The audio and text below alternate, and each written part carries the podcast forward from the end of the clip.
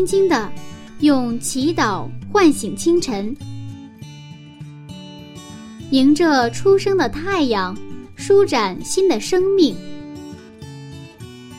清晨的翅膀，翱翔上帝智慧的天空。每一个第一时间，我们和您一起重新出发。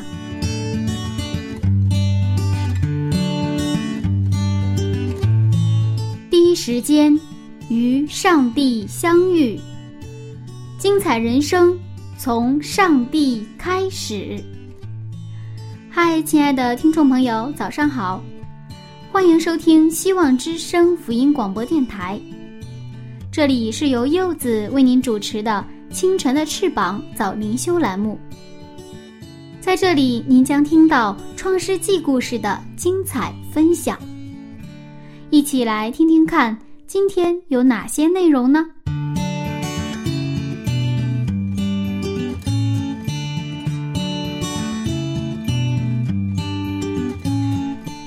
大家都知道，美国有一部非常有名的电视剧，叫做《越狱》。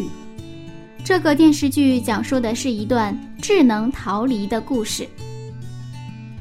逃跑是一个令人很痛苦的事情。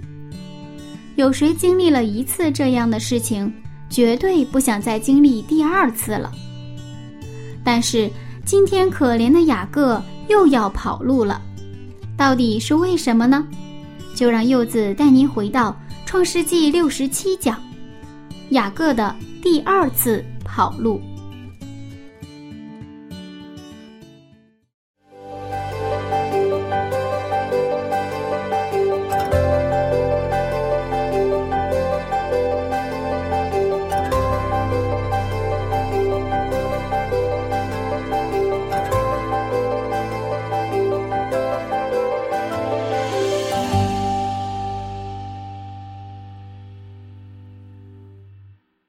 师，今天这个雅各他又要逃跑了，我在想，为什么他总会逃跑？一遇到事情他就要逃跑呢？是啊，他其实也不想逃跑，本来是按照正常的要回去，结果呢，这个舅舅拉班呢又重新跟他谈工价，是吧？哦，这时候他提出了一个奇特的方案，结果成了巨富。那么我们稍微回顾一下，呃，雅各在二十年前跑到。这个拉班家之后发生的事情啊，那第一个阶段的话，他是他不是看上那个爱上这个拉杰，嗯，想娶她，对吧？但结果是上套了，这样的话他就第一个七年就白搭了，是吧？然后第二个七年，这样的十四年，那十四年的时候他就想回去，然后刚才说到这个谈的工价，新的薪酬方案就是那个有斑点的。有黑色的这个羊呢，归谁呀？归雅各。那么其他的白羊全部归拉班。嗯，拉班非常高兴的接受这个这样的一个方案。那么经过六年之后呢，他用奇特的方式，上帝是真的祝福这个雅各。雅各的这些羊啊，就是出乎意料的就多起来了。这样的等到六年之后，那么这个雅各呢成了巨富。那么这个时候，他在这个。哈兰的生活已经是二十年的时间了，也就是他离第一次跑路已经二十年的时间了，是吧？嗯，所以他这些他的这个生活稳定，孩子也多起来了，是吧？四个老婆，是十二个孩子，这个二十年当中，是吧？有很多的财物，他现在想离开也不太容易了，是不是？然后又回去的话，也有这个呃姨嫂在那等着他，所以在他安定下来的时候，就危机发生了。所以今天呢，我们从他的危机开始进入这个故事，啊，这个危机呢促成了雅各的第二次跑路。好，我们看到看这个创世纪三十一章的第一节。创世纪三十一章一节，雅各听见拉班的儿子们有话说，雅各把我们父亲所有的都夺去了，并借着我们父亲的得了这一切的荣耀。你看当。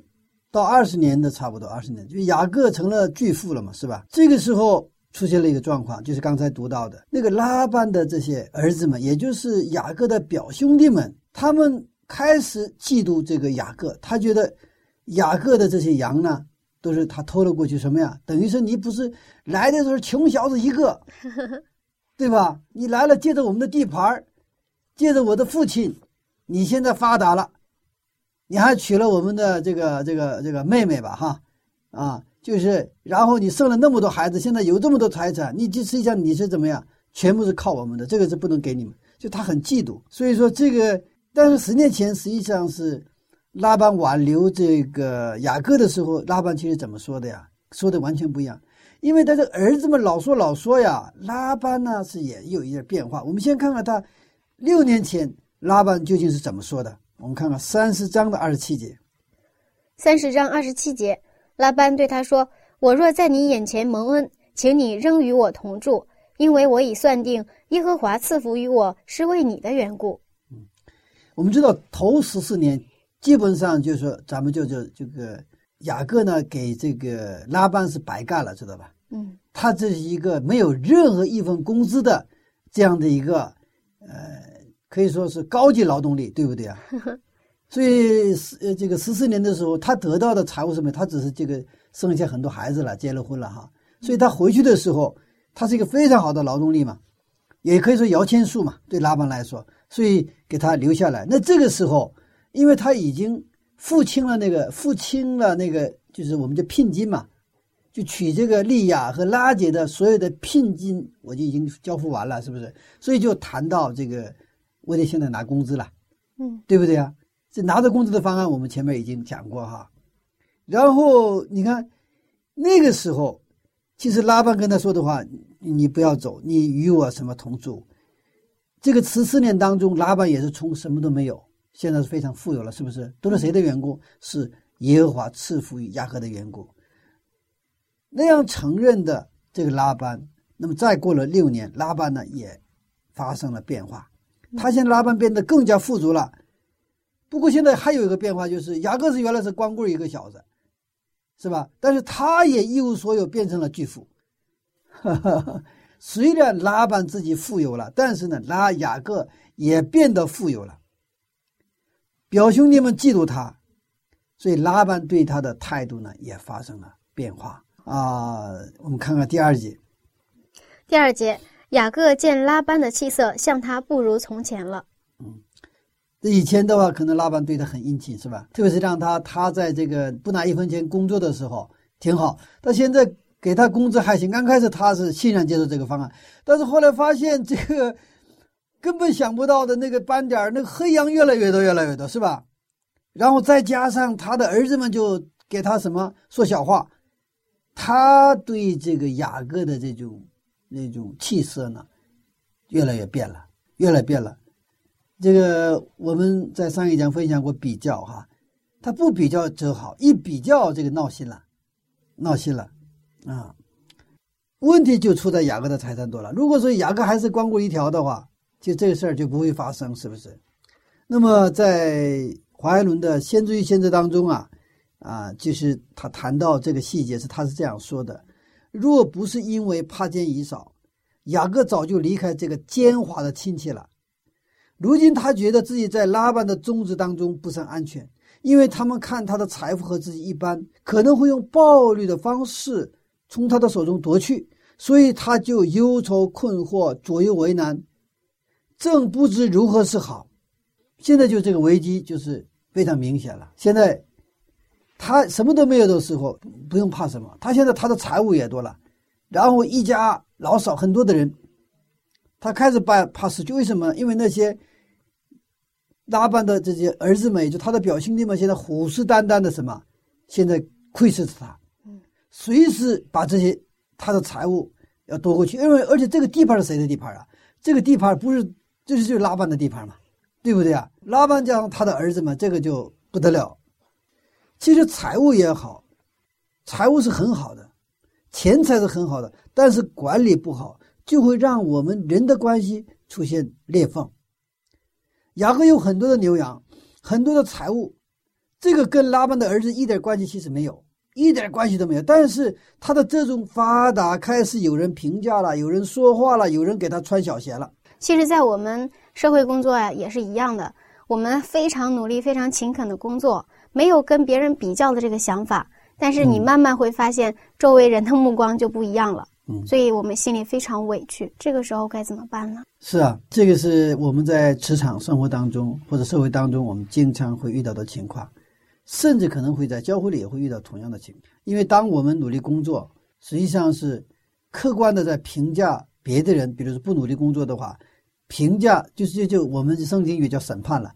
我不是用语言的，因为我努力工作的时候，那人家不努力工作的话，等于他就是受不了，因为他的什么显出来了？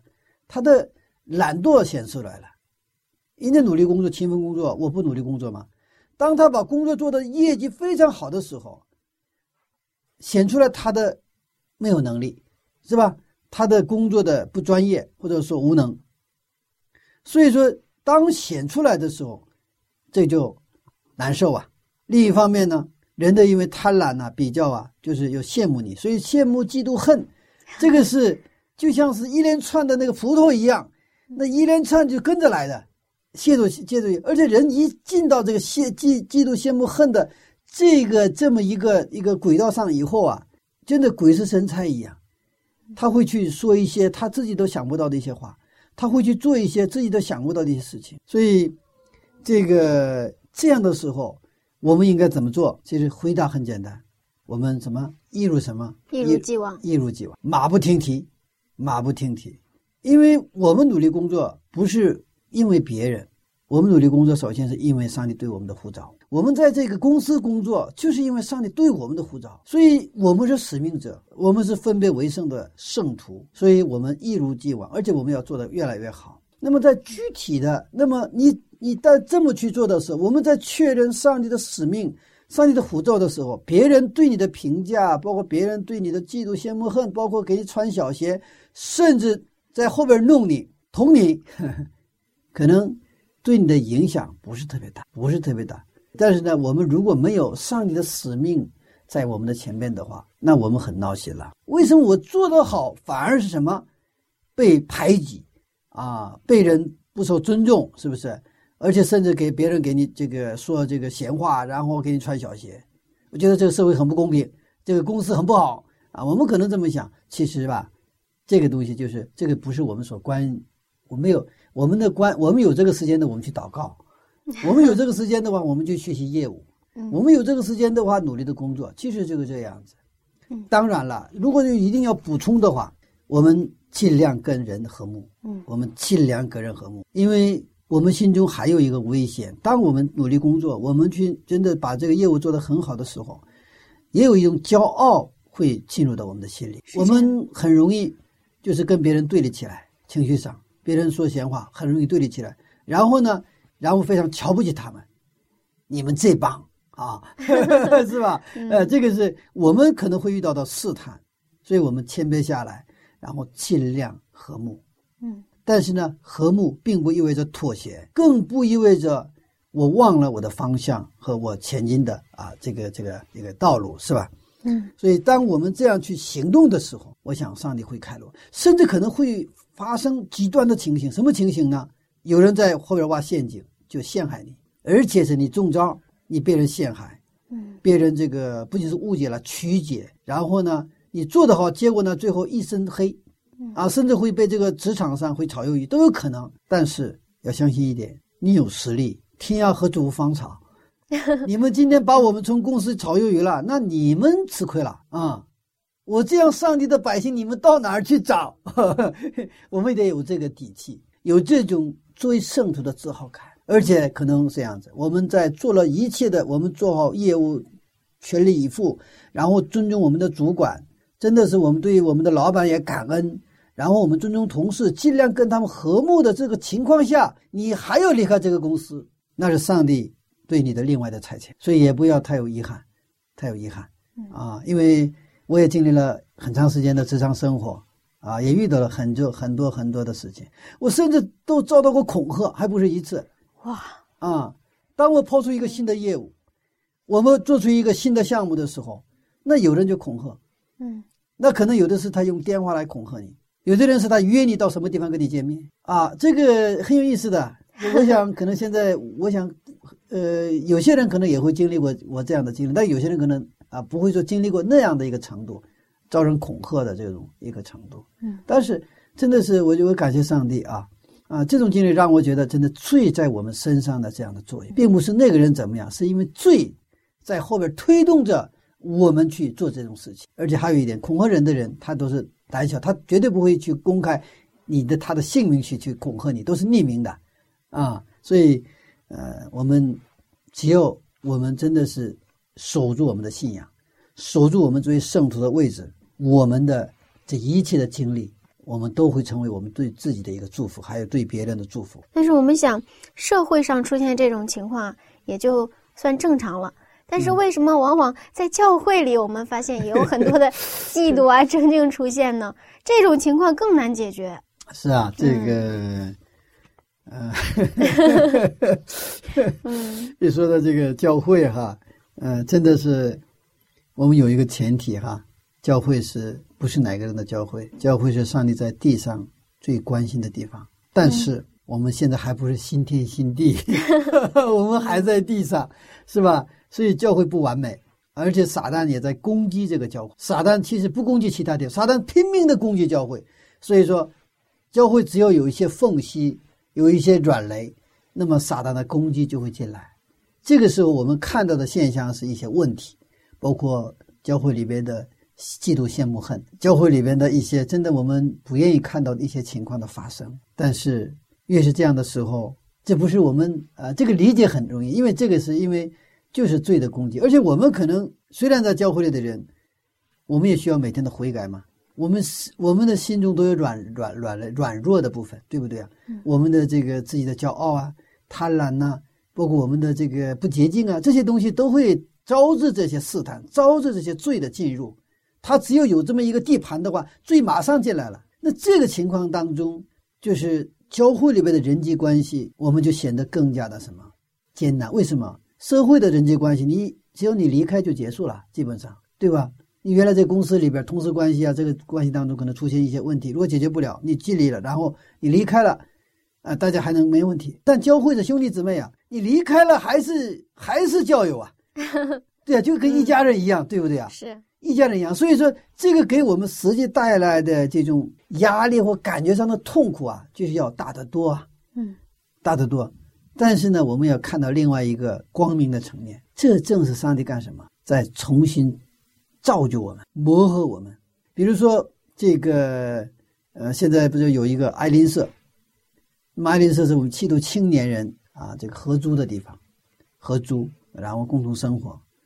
那这个爱丽舍，我们可能啊说的时候，这个啊很好，但是在里边的生活，那充满了各种各样的挑战。如果是你跟不幸的人住在一起，大家开出基本比较体面吧，互相给个方便，给个面子，互相都互相给人面子，能下得来台是吧？稍微有点摩擦也是差不多就行了。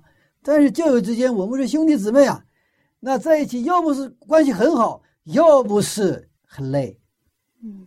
啊，我虽然没有住过安庆寺，但我这个应该是基本上我还客观的一个判断。但是这才是一个真正上帝给我们一个什么造就我们的一个机会，因为你这个模这个彼此的关系上出现问题，圣灵带领我们感到我们一个需要，就是我们需要上帝。如果没有上帝，我们每个人都不错，都阳光，然后大家都不错，但是住在一起就是不行啊！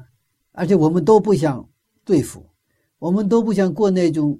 带着一张面皮过的那种生活，我们都想真实的彼此心和心敞开，那种心心相印的在一起的那种生活，就是耶稣所说的彼此相爱、彼此接纳的生活。那个需要上帝的能力，所以这就是什么一个机会？我们的爱灵社的成员都恳切的向上帝祷告的机会。他可能这一次啊解决了，对吧？啊，我们有见证了，感谢上帝。但是呢，一次他解决不了。那过些日子又出现了新的状况了，原来是 A 和 B 有些状况，下一次是 B 和 C 有状况，再下一次可能 C 和 D 有状况，然后这这样的过程当中，我们要守住守住我们在上帝面前的位置，也不要离开爱丽丝，就在这里边，我们跟上帝交流。这样的时候，我们坚持住了，经历过了，哇，我们再回过头一看，上帝什么，使我们的信仰变得非常的成熟。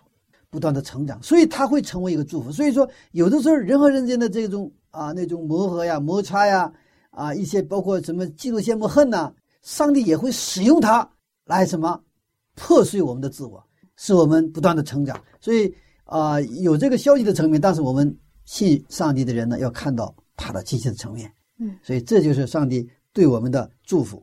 那现在回到我们原来的话题，那么雅各现在想回家，但是发达了之后开始淡忘了。他他其实没有忘记他跟上帝所立的约，不过他的财产多起来，再加上这个老家的这个姨嫂等着他，这边又是老婆孩子一大堆，而且这事情呢越来越顺手，财产越来越多，一边是有人想杀他，雅各在这中间，雅各当然自然而然他想过安定的生活，但是他比较纠结，为什么？因为他跟上帝所立的约啊，啊，他没有忘记。没有忘记，这个时候，恰在这个时候，什么来了？危机来了。其实危机来了不是坏事这个危机，危机就是一个信息，就像是我们开车的时候，比如说红灯亮了，那就是一个信息啊，油快没了，那告诉你什么？赶紧去装油。你下一个高速路上，特别是你下一个这个这个加油站，你不能错过，这一错过去了，你就就抛锚了。那么现在雅各。和拉班之间，就和现在发生这个危机就是一个信息。这个危机不是一个头疼的事儿，要看看这个危机背后的信息。上帝要通过这个危机要告诉你什么？上帝通过这个危机要给你传达什么样的信息？所以基督徒需要能够停下来，夫妇在上帝的面前求问上帝的旨意。这个时候，我们就看到危机中的听见，危机中的听见。我们看第三节，第三节，耶和华对雅各说。你要回你祖你父之地，到你亲族那里去，我必与你同在。嗯，看到这个拉班气色不好了，是吧？然后现在雅各停下来，他就祷告，他然后听见了谁的声音呢？听见了上帝给他的信息，什么？你还要回去。这个是二十年的时候，这个在十四年的时候，他也是其实已经听到信息了。然后呢，在稍微一一一一出溜，就是又又六年过去了，然后出现了危机，然后他跪下来，然后听见了谁啊？上帝的给他的信息。嗯，这个信息不是新的信息，这个信息就是曾经的信息，是跟他的立约的什么内容？你要回你的父亲哪里应许之地去，是吧？我必与你同在。他不是管你，你去，你去哪里？我上帝的应许说，我也跟你到哪里。所以你不用去害怕，所以这样的危机可以说对雅各来说是一个祝福。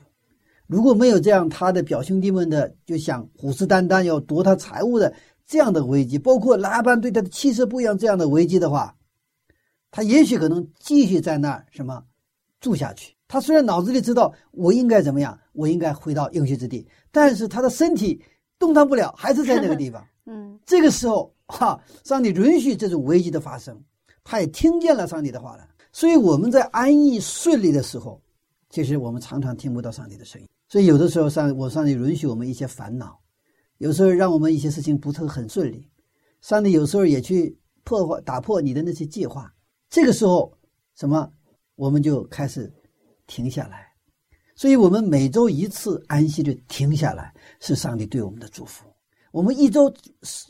就是工作忙碌、忙碌、忙碌、忙碌的时候，其实我们有的时候就停不下来的，是吧？我们可能对上帝的反应啊，也不是呃，就是很淡的。但是安息日一整天，我们真的是什么都放下，就在上帝面前来敬啊敬拜、赞美、祷告。这样的时候，我们才能真正对上帝的这个信息啊啊做出一种回应哈。嗯。所以现在雅各在危机中听见了上帝的话。他的心呢，对上帝开始做反应了，啊，做反应了，嗯。所以说，如果我们的生活太安逸的时候，也不是好事情。是啊，嗯，呃，应该平安而不是安逸，是吧？应该是平安的生活。我们跟上帝求平安的生活，我们也求上帝让我们的国家也平安，是吧？嗯。但是，一安逸下来，这就开始。问题就出现了，是不是？所以我们遇到一些苦难，或者是我们经历一些死因的幽谷，这个时候停下来，上帝就有话跟你说，啊，嗯，是吧？其他任何时候你可能听不见，但这个时候你就能听得见。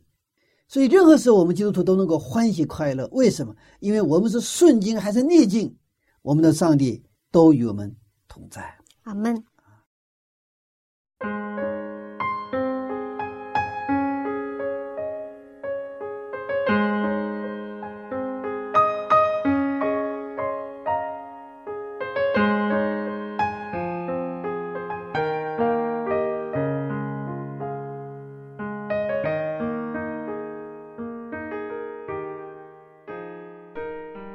的环境经常会让我们的意志消磨。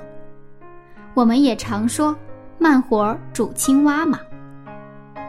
不过幸好雅各安逸的生活中出现了危机，让他想起了曾经跟上帝的约定。柚子有一位朋友，最近非常焦虑，因为他也进入了危机。在自己想过各种办法之后呢，最后还是老老实实的跪到上帝面前祈求上帝的帮助。亲爱的听众朋友，您是否也面临危机呢？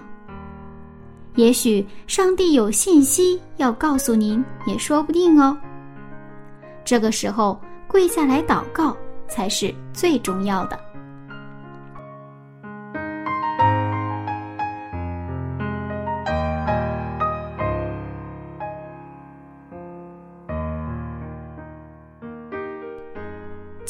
柚子给您播放一首非常好听的歌曲，名字叫做《耶和华我的磐石》。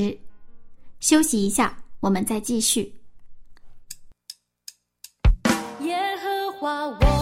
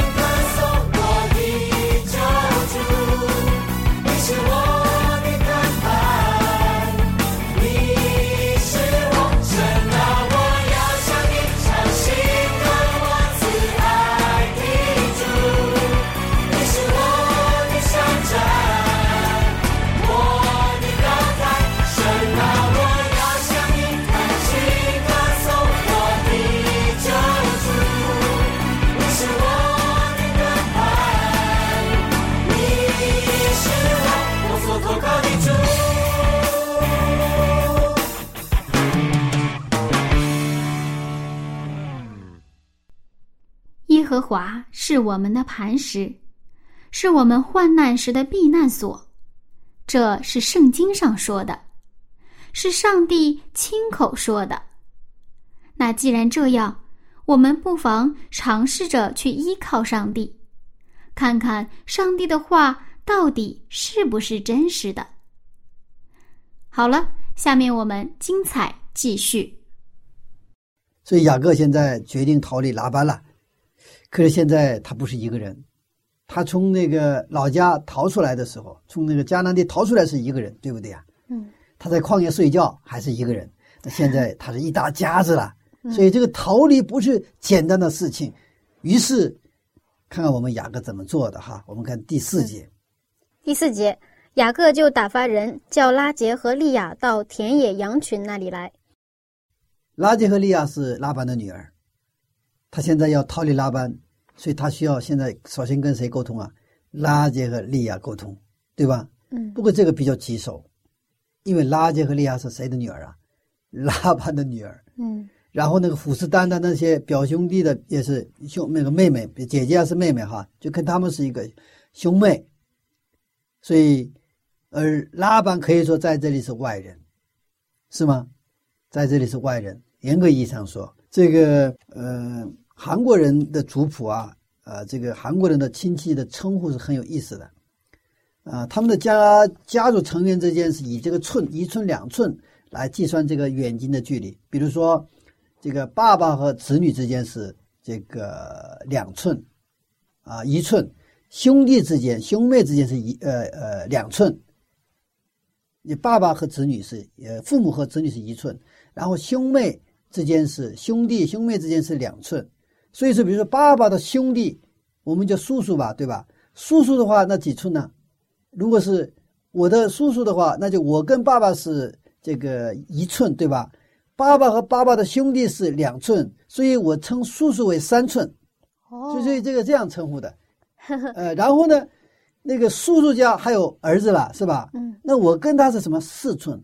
因为他跟他的爸爸是一寸，爸爸和爸爸两个爸爸之间两寸，我跟爸爸爸一寸，二加一再加一的话四寸嘛，所以说四寸我们叫堂兄弟，哦，是这样的关系，所以叫四寸。我们有时候也就称为叫四寸。那么韩国人亲戚算是到八寸以内的亲戚，八寸以内是亲戚。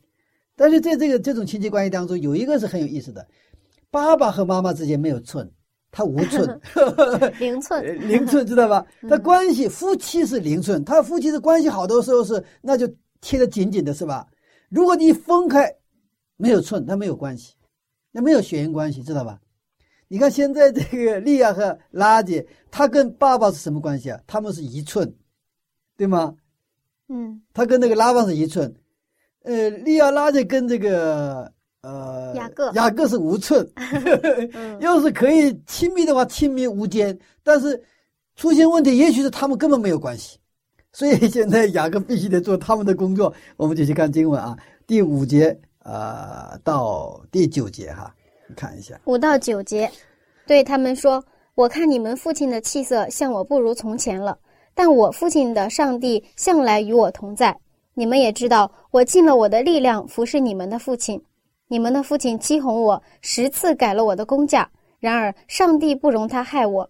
他若说有点的归你做工价，羊群所生的都有点；他若说有纹的供你做工价，羊群所生的都有纹。这样，上帝把你们父亲的牲畜夺来赐给我了。这里很有一个很有意思的表现，雅各把他的岳父对他所做的跟和上帝做了一个对比。对，为什么要这样呢？这里他谈到两个然而，嗯两个然而，你的父亲对我不如从前了，然而我父亲的上帝向来跟我有同在。嗯那第呃这个第二个然而是你的父亲十次改了我的工价，然而我的上帝不允许他害我。雅各在他的家庭当中沟通有一个秘诀，就是拿上帝说话，因为这是谁的父亲？利亚和拉吉的父亲，他们其实跟父亲更近，他们是血缘关系。雅各雅各跟拉吉和利亚呢，实际上什么？现在是只是一个什么呀？是一个呃夫妻关系，离开了他就是呃，其实没有没有关系了，啊，没有关系了。所以这个他就是拿上帝来说话，然后呢，这个就是说，因为他们的这种信仰嘛，是吧？然后呢，做一个比较，啊，你父亲对我不好，然而上帝对我好，你整个就这个意思吧，对不对啊？嗯啊，那就相对用这个来去说他的父亲做的对不对啊？做的不好，哦，完了取得什么一个呃一个共识，是不是？现在要呃站一个站在一个战线上，所以你看看，他就后来谈到这个斑有斑的有黑色呀，就这个羊的时候，是吧？嗯呃，他也说，就上帝在梦中启示给他，是吧？嗯所以上帝帮他，让他现在的财物多起来了。那意思什么？现在这些表兄弟们说是这个，他现在这个财富多起来就发达的时候，他偷了，是吧？不是，这是上帝给的。雅各现在在跟他去沟通这些事情，是吧？然后说你的父亲老是就是对我什么，对我待我不好，可以说，嗯，但是我们的上帝待我好，嗯，包括现在这些财物都是上帝给的。然后呢，把这个以前啊，这个呃，我们看这个十三节啊，我们读一下十三节哈。十三节，我是伯特利的上帝，你在那里用油浇过柱子，向我许过愿。现今你起来，离开这地，回你本地去吧。所以现在这个上帝梦中启示，然后让他这个羊多起来的原因归结在什么地方？归结到曾经立过的约，嗯曾经他做过的许愿祷告，是不是？嗯，而且是实际上他的意思什么？上帝让我这个财产多起来，并不是让雅各继续留在这里，还是回到哪里？回到许过愿的那个地方，对吧？到那里去盖教堂，叫十一。啊，你看现在这样，雅各跟妻子说的是，不仅仅是事儿，是上帝的启示。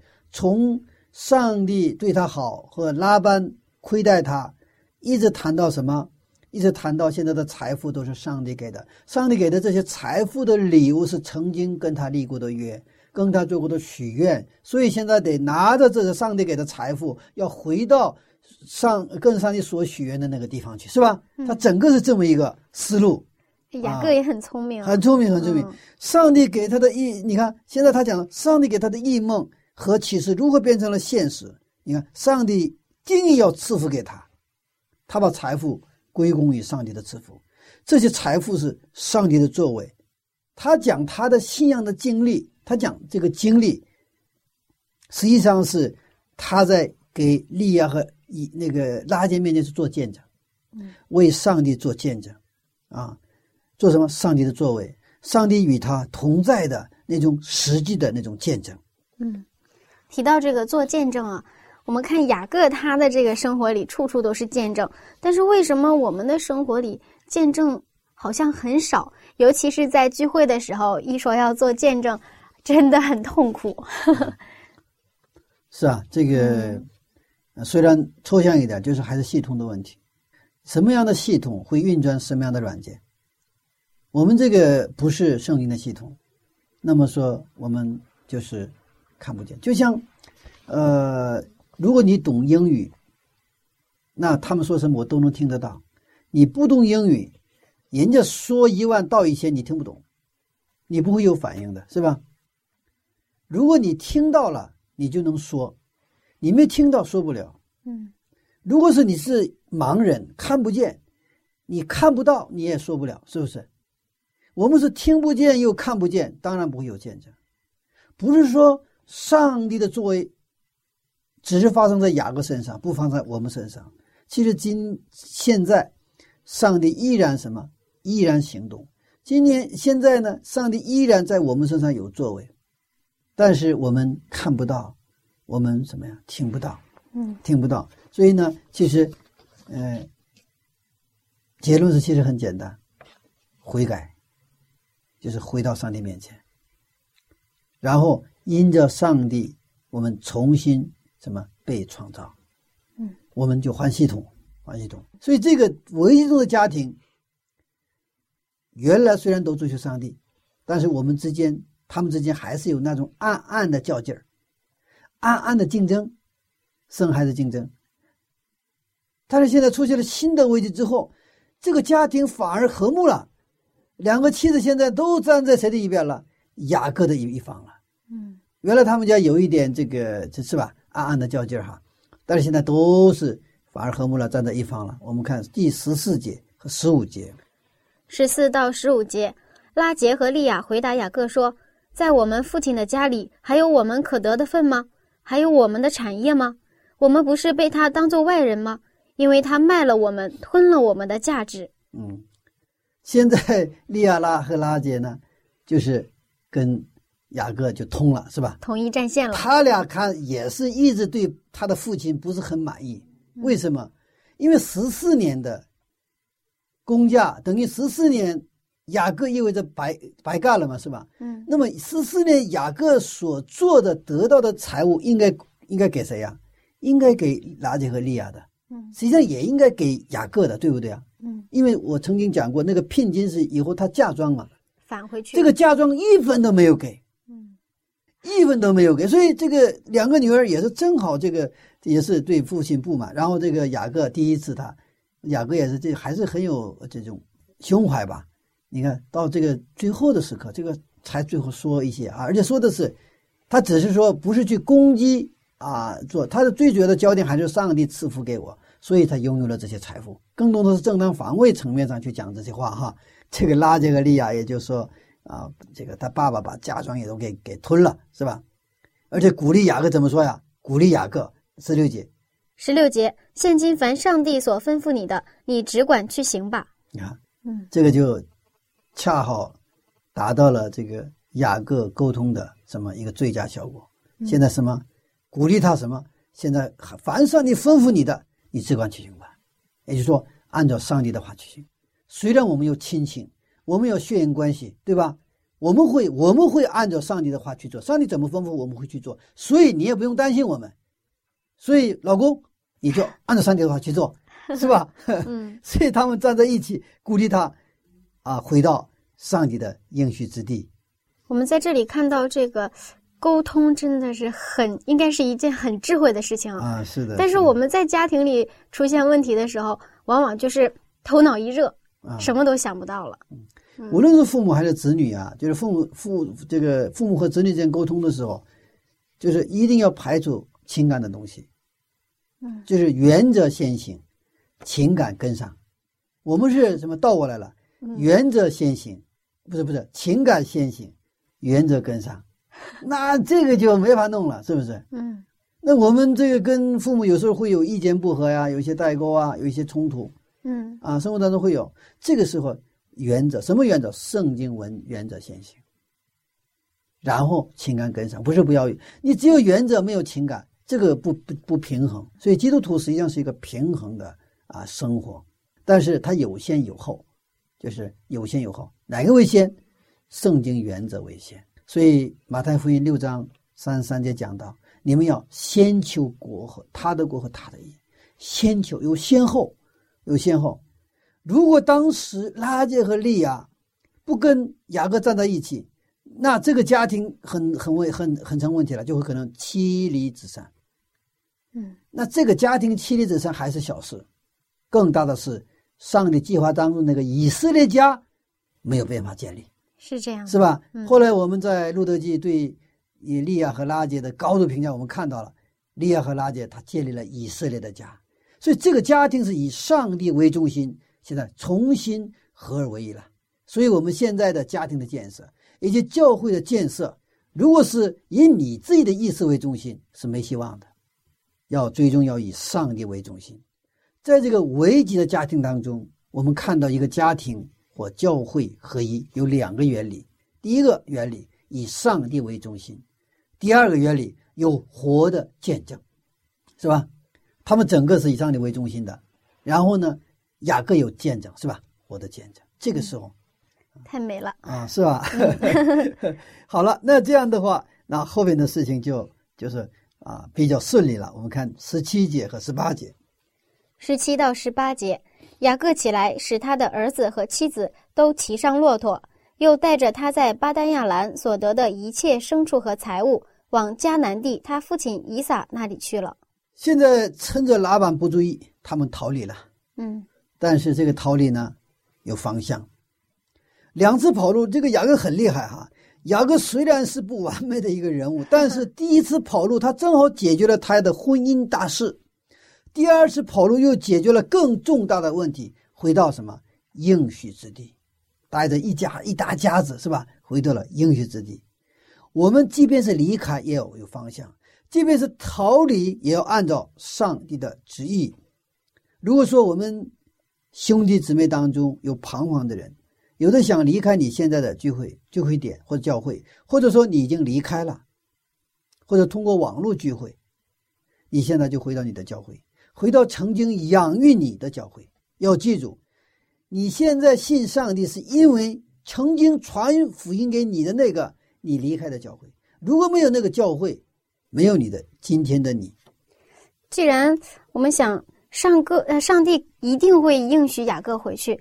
那如果雅各他不逃跑，跟拉班说我要回去，这是上帝的旨意，拉班会不会让他回去？所以这个呢，就是会下一章会分享哈。但今天我们简单提到，嗯，他现在没有拉班跟拉班先说要走，嗯，对吧？嗯，然后呢，这个就就偷偷的，啊，就跑了，跑了，嗯，是吧？偷偷的跑了。啊，这个实际上我们也看到雅各的信仰依然需要成长。这个时候雅各的信心有没有有，但是不足。不跟老板打招呼，偷偷的走了。直到哥哥跟哥哥见面前有一个跟姨嫂见面前有个彻夜的祷告，在雅布渡口，雅各的名字改成了以色列。那个时候，基本上完成了他的比较成熟的一个信仰的人格。所以雅各改成了改成了以色列。嗯，与人与神。教力得胜是吧？嗯。另外呢，还有个问题，他喜欢的那个拉杰啊，还偷了神像。嗯。他们的信仰生活虽然不完美，还不是很成熟。好在他们愿意听从上帝的话，他们逃离还是有方向，有方向。当我们很纠结、没有方向的时候，我们就跪下来。我们的移动是按照上帝所指示的方向移动。我们现在。是否在上帝应许的位置上？就是我们搬家，我们经常搬家。嗯，那么搬家是是不是跟上帝的旨意有关系？我们的搬家是不是跟成就上帝在地上给我们的使命有关系？我我想，其实我们现在的基督徒要回答这个问题。如果跟我们的搬家只是因为我们的方便，只是为了上班啊，离上班近，或者交通方便，或者住得更舒适。那我们这样的行为跟基督徒其信仰没有任何关系。那么这种信仰生活有没有能力？没有能力，也没有影响力。嗯，没有方向，方向啊说这个呃这个有说有方向的话，仅仅我是为了生存的问题，对吧？那是我们的方向。如果是我们的目的只是一个生存的问题、生机的问题的话，就耶稣在马太福音六章所讲的，那个是你小鸟都不考虑的问题，是吧？嗯。但是我们学了这个小学、中学、大学，这个甚至研究生、博士毕业了，我们考虑的问题还是连小鸟都不如的问题。我们怎么人变成了这样没有尊严的人？所以耶稣看到耶路撒冷，看到人类啊，耶稣就哭了。他愿意拿他的命，让人重新回到人的位置，有尊严的那种真正的起初上帝创造人的时候的那个位置。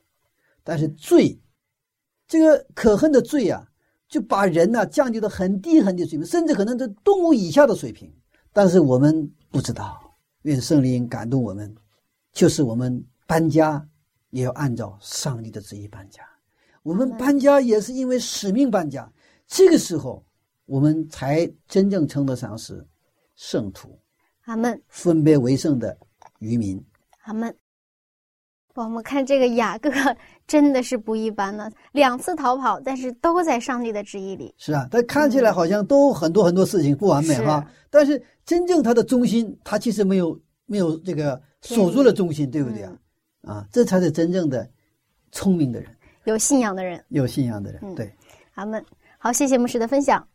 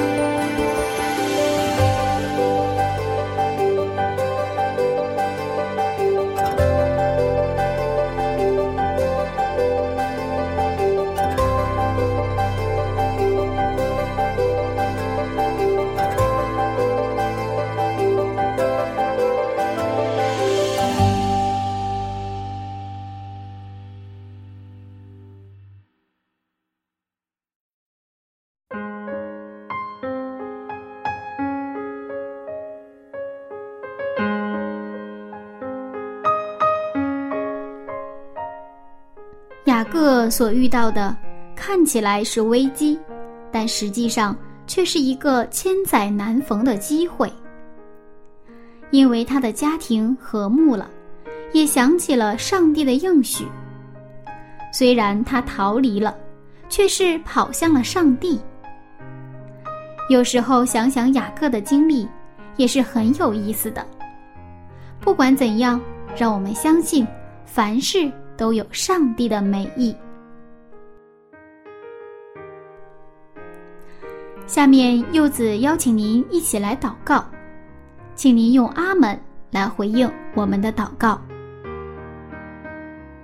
亲爱的天父，感谢您在生活中让我们遇到的一切，请给我们信心，去相信您的旨意。给我们智慧去解决问题，给我们勇气以您为中心，让我们经历您，更加的信靠您。奉耶稣的名祈求，阿门。